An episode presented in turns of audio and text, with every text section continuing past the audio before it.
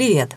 Меня зовут Ольга Алферова, я журналистка, и это мой подкаст «Сильные и независимые», где я рассказываю истории выдающихся женщин России. Этот выпуск про Зинаиду Ермольеву. Она ученая-микробиолог, придумала лекарства от холеры, дифтерии и брюшного тифа.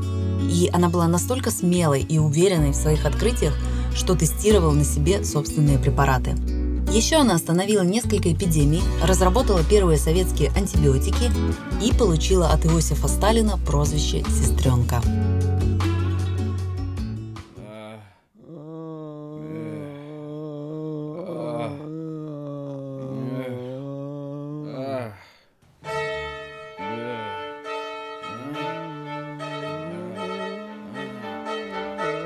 Некоторые болезни известны человечеству с античных времен – но мы до сих пор не можем с ними справиться. Одно из таких заболеваний – холера.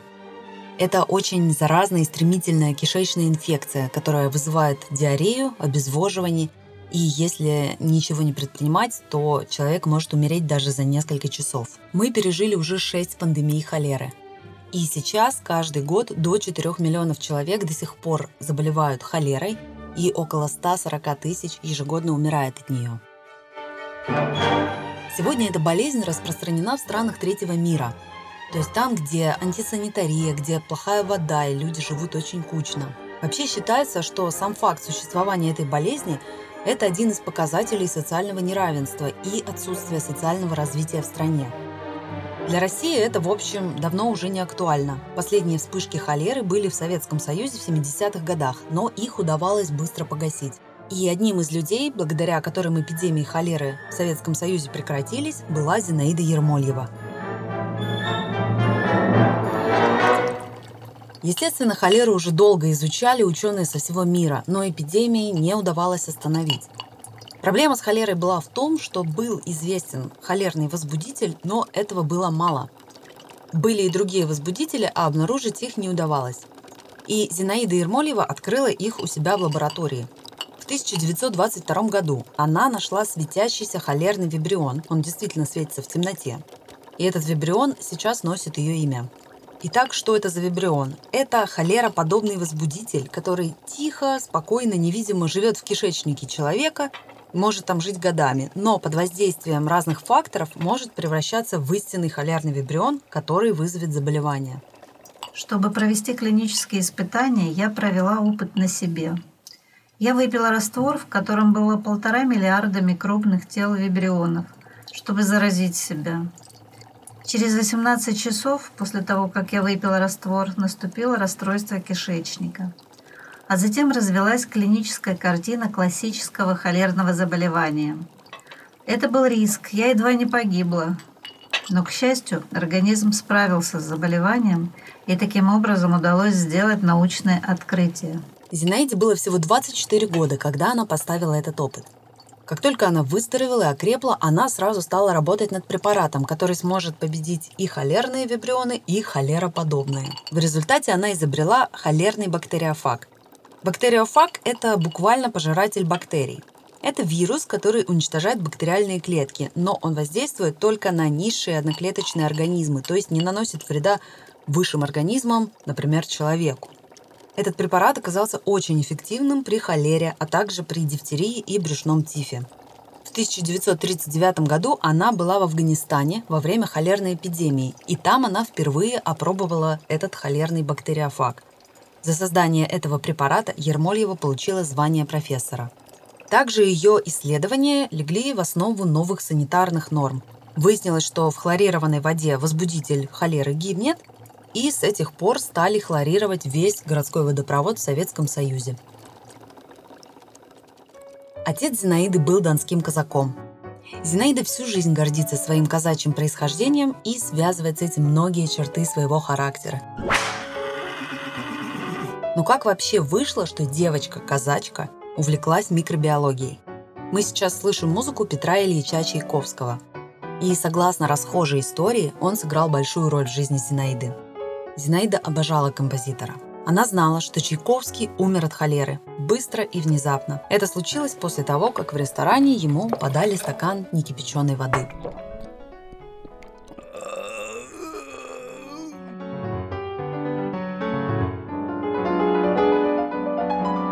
Пишут, что на своем выпускном вечере Зинаида услышала сентиментальный вальс Чайковского и тогда приняла решение стать врачом. Я изучала микробиологию на медицинском факультете Донского университета. Я чуть свет лазила в форточку в лабораторию. Все кругом было закрыто, а мне хотелось лишний часок-другой посвятить опытам. После открытия холерного вибриона Зинаида стала звездой от мира науки. Она публиковала статьи и в России, и за рубежом, и в 27 лет она заняла очень высокую должность. Стала начальником отдела биохимии микробов Биохимическом институте Наркомздрава в Москве. Это было в 1925 году.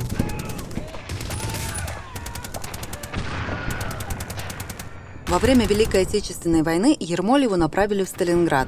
Там обнаружили холеру. Была опасность, что эпидемия холеры пройдет по всей стране, потому что из Сталинграда уходили эшелоны и пароходы в разные концы Союза, а у нее уже был опыт остановки эпидемий. Самое первое, что нужно сделать, это хлорировать все колодцы. Второе. Нам нужно организовать микробиологическое производство в городе. Это будет сложно. Город в осаде, здания разрушены. Но это необходимо. Там будем производить препарат, и каждый житель города, и каждый солдат должен получить вакцину. Чтобы остановить холеру, нам нужно прививать 50 тысяч человек в день. Но люди не хотят вакцинироваться. Сделаем так. Сначала выдаем лекарства каждому, и только потом хлеб. Ермольева была на хорошем счету у Иосифа Сталина. Говорят, что он называл ее сестренка, вероятно, из-за отчества Виссарионовна. Начиналась Сталинградская битва, и он лично советовался с ней, может быть, отложить наступление, чтобы не распространить эпидемию. Зинаида пообещала, что к концу августа 1942 года с холерой в Сталинграде будет покончено, и военные планы можно не менять. Премиям в области науки и изобретательства вручает дипломы на звание лауреата Сталинской премии выдающимся деятелям советской науки. За эту работу Зинаида Ермолева получила сталинскую премию – 100 тысяч рублей. Это огромные деньги. Она передала их в фонд обороны страны, и на них построили истребитель с надписью «Зинаида Ермольева».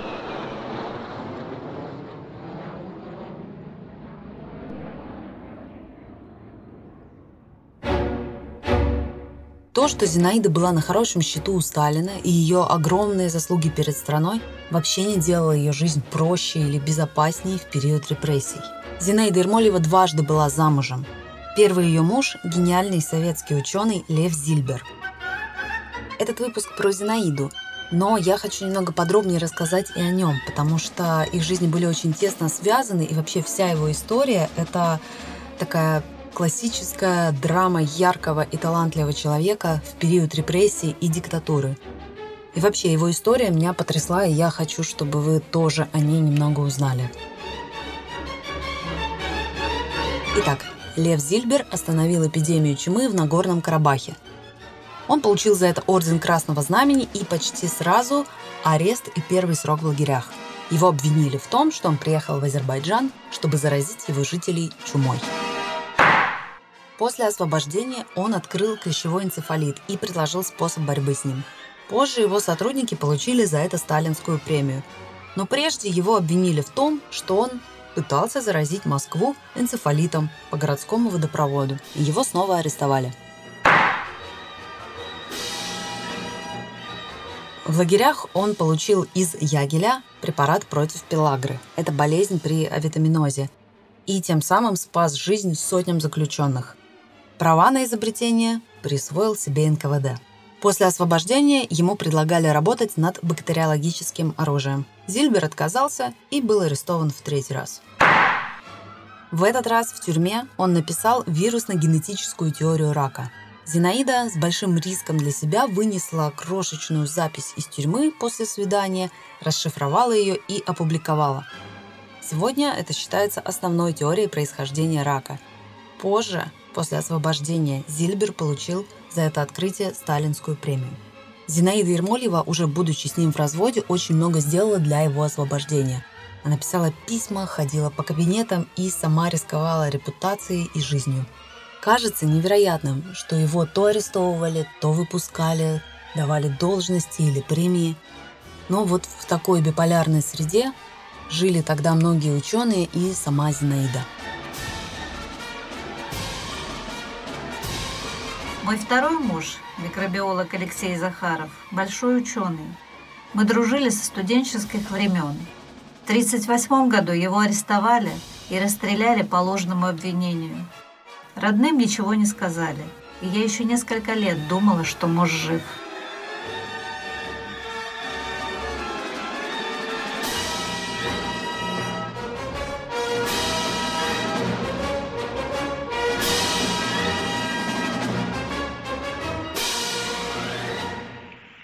И упало каменное слово на мою еще живую грудь. Ничего, ведь я была готова, справлюсь с этим как-нибудь. У меня сегодня много дела, надо память до конца убить, надо, чтоб душа окаменела, надо снова научиться жить. Это голос Анны Ахматовой. То, Она читает свою поэму «Реквием» и посвящает ее всем женщинам, которые, как и она, часами и днями стояли у тюремных ворот, чтобы получить хоть какие-то новости о своих любимых. И Зинаида Ермольева одна из них. И у нее самой всегда на готове стоял чемоданчик на случай ее ареста. Ни достижения, ни значимость для страны, ни репутация. Ничего не могло защитить человека от репрессий. Я была тогда с моим народом, там, где мой народ к несчастью был. Первый в мире антибиотик пенициллин открыл в 1928 году Александр Флеминг. А в 1941 году профессор Говард Флори получил очищенный препарат, который можно было давать людям. Эту технологию передали американским ученым, которые стали производить его на весь мир. В Советском Союзе могли купить его в очень маленьком количестве и не знали технологию его получения.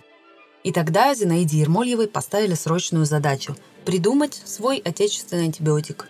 Была война, ресурсов было мало, а нужно было не только сделать открытие практически с нуля в изолированном от остального научного сообщества Советском Союзе, но еще и наладить его промышленное производство. Зинаида Ермольева справилась с этой задачей, как всегда, и выпустила в промышленное производство антибиотик крустазин. На клинические испытания времени не было.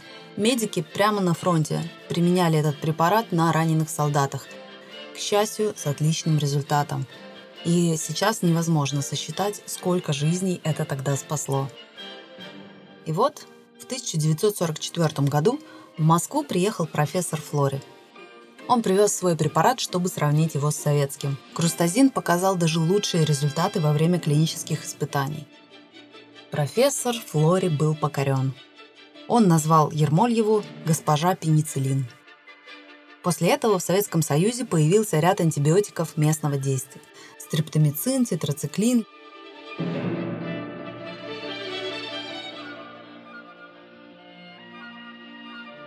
Зинаида Ермольева продолжала научную деятельность всю жизнь. Она совершала и другие открытия в медицине, а также занимала высокие должности, преподавала и написала больше 500 научных работ. И очередная байка.